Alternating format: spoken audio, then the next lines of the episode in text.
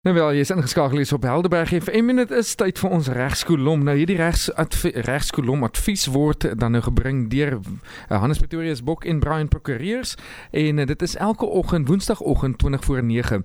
Sedert 1993 bied hulle vooraanstaande regsadvies met uh, geen nonsens aanslag en breedvoerige regsdienskennis op alle gebiede. Kontak Hannes Pretorius Bok en Brian Prokureurs by 021 852 8313 of gaan na hulle webtuiste by Helderberg Law www.co.za. Jy moet net onthou dat Radio Helderberg of Hannes Pretorius Bok en Brian Prokureurs nie aanspreeklik gehou kan word vir enige skade gelei wat voortspruit uit advies gegee in hierdie regskolom program nie. Elke saak moet op sy eie meriete hanteer word.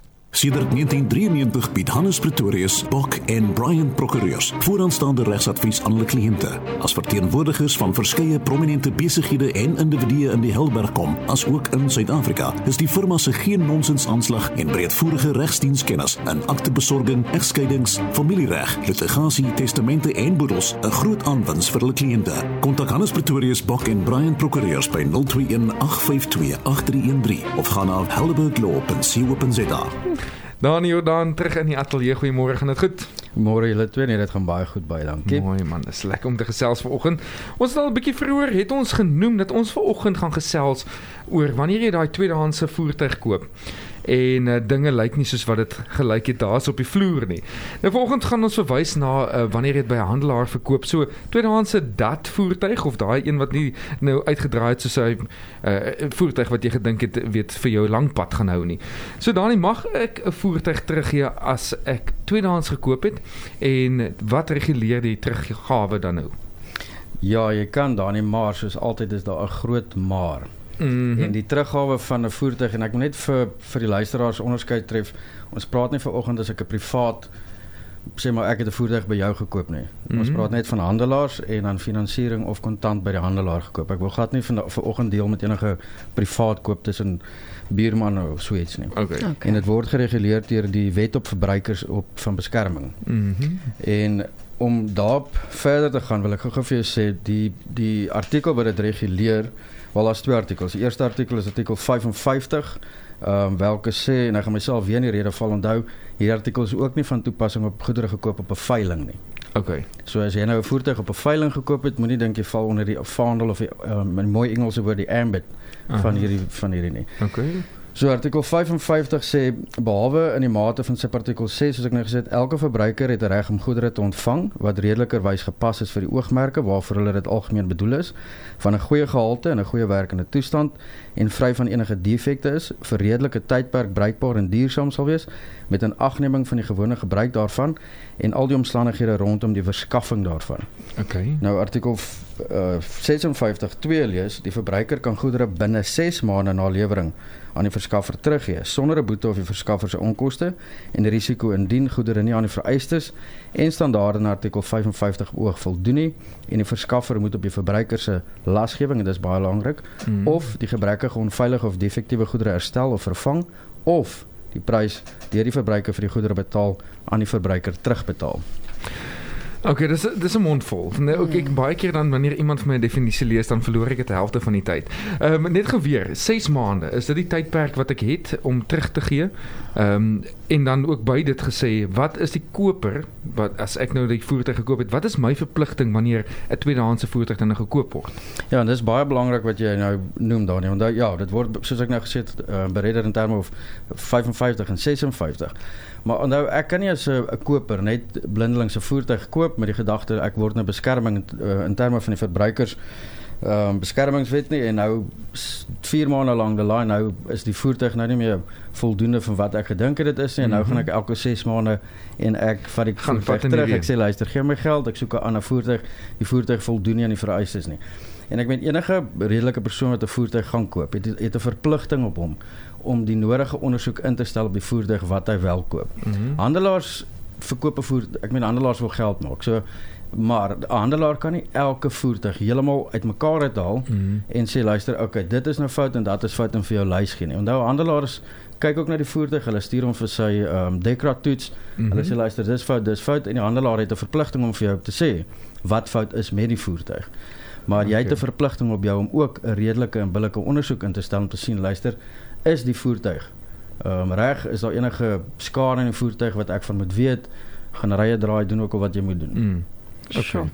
Okay, so can anyone who have purchased a vehicle before the time frame of six months has lapsed just give the vehicle back to the dealer and claim their money paid for the vehicle if they are not happy? Wil net dit ook vra, ja. No, Lucia, you you can't. And um, Okay. for for purpose of explaining this question, I'm going to refer to three uh, examples. One, um, I purchased a vehicle. The vehicle was a Code 3. A Code 3 is a vehicle that was previously Mhm. written off. Mm. Um, and I've actually had such a case here in Strand where my client purchased a vehicle. The vehicle was sold under the impression it was still under a, a, a service plan. Oh, Everything sure. was perfect. First service, she went to the dealer. Well, uh, I'm not going to say who it is. Yeah. And um, there was something wrong. She took it to a third party. This, they went onto the system and I said, listen, yeah, this vehicle is a It's written off. it's written off. It's a code three. you do not have a service plan. You do not have X, Y, and Z. Now, And this was purchased from a dealership. from a dealership, Goodness Sure. advertised as Mhm. almost brand spanking new. The second example I'm going to give you is I'm also now currently busy with a matter where my client purchased a vehicle in Cape Town. The the same day, my client drove from the floor with the vehicle. Remember, it's a second-hand vehicle, not a new vehicle. Okay. to a place of residence. Uh, there was already something wrong with the vehicle. She's she purchased the vehicle in November. She has the vehicle has been with the dealer now for almost 70 days to see to the needed repairs. After she had to take the vehicle twice to a third party to do a, a diagnostic on the vehicle. Sure. And the third example I'm going to give you is I purchased a vehicle. The vehicle is almost perfect, but in say two or three months from now, I've driven 20 or 30,000 kilometers. Hmm. Now something the the alternator or something breaks, Mm. I go back and say, listen, yeah, this vehicle does not suit my needs. I need a reliable vehicle. But is it reasonable to have driven 20 or 30,000 kilometers in a period of say two or three or four months? Mm. So the first two examples, obviously, Mm. you have you, you can claim and say, listen, There's yeah, I want the funds that, or the Mm. money I've paid for this vehicle, I want it back. Yes. The third example, obviously, you need to be reasonable. yes. And you Mm. can't hold the, the dealer uh, responsible for each and every fault on the vehicle. Mm. Um, Wow. I've I've purchased quite a few vehicles in my life, and the people who know me know that. And before I buy a second-hand vehicle, I take the vehicle to a third party to do a proper diagnostic and look at the vehicle and see whether there's anything that I need to know of before I purchase this vehicle. Because the so thing very is, important. I just thought of uh, there's certain people that want to use their, say, for instance, a, a bucky for four by fouring and, and outdoor type of stuff. So now you buy this. After five months, you or four months, you you uh, didn't turn where you had to, and you knocked a, a rock. Now you take it back. That's uh, you know that's not right. So you can't take it back and say no. Now this is well that could have been that could have been the, the situation, but now you take it back and say no. This was it was part of the the um, problems when I bought the vehicle.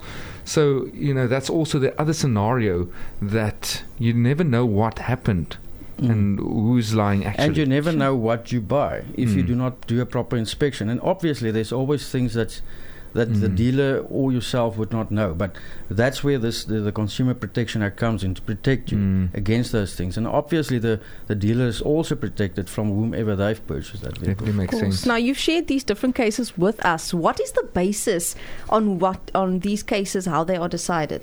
Now, usually you would know in all my um, interviews with you guys, I've, I've mentioned the word reasonableness. Yes. Everything is is governed by being reasonable. Okay. So when you have a dispute with a dealer, I've purchased this vehicle, this vehicle does not comply with my requirements, or there's something wrong, the diagnostics, etc. And you have a dispute with this dealer. Obviously, my advice would go rather see an attorney to say, listen here, X, Y, and Z, this is the problem. Um, and then the motor industry ombud Mhm. will um, govern that and decide over that. You can refer that to the, the ombudsman or you can uh, litigate, but it's governed by reasonableness. As I've mentioned, you can't travel six. Uh, 60,000 kilometers in two months and then expect the, the dealership to stand in for the default or the faults on the Mhm. vehicle due to you traveling all that uh, or that long distance, etc. etc. Absolutely. That's interesting. Well, there you have it. If you want to find out more, maybe you have a, a that vehicle that you bought second hand and you want to find out more exactly how it works, you can contact Hannes Pretorius Book and Brown Procureurs or attorneys uh, at 021 852 8313. It's 021 852-8313. The website is helderberglaw.co.za as easy as that. Dani Jordan, baie dankie. Baie dankie julle, julle moet 'n lekker week verder hê. Dankie vir jou ook. Goed gaan. Nou ja, dit was ons regskolom elke woensdagoggend om 20 voor 9 waar regskwessies en advies hanteer word deur Hannes Pretorius Bok en Brian Prokureurs. Sedert 1993 bied hulle 'n vooraanstaande regsadvies met 'n geen nonsens aanslag en breedvoerige regsdiens kennis op alle gebiede. Jy moet net onthou dat Radio Helderberg of Hannes Pretorius Bok en Brian Prokureurs nie aanspreeklik gehou kan word vir enige skade gelei wat voortspruit uit advies gegee in hierdie regskolom program nie. Elke saak moet op sy eie meriete hanteer word.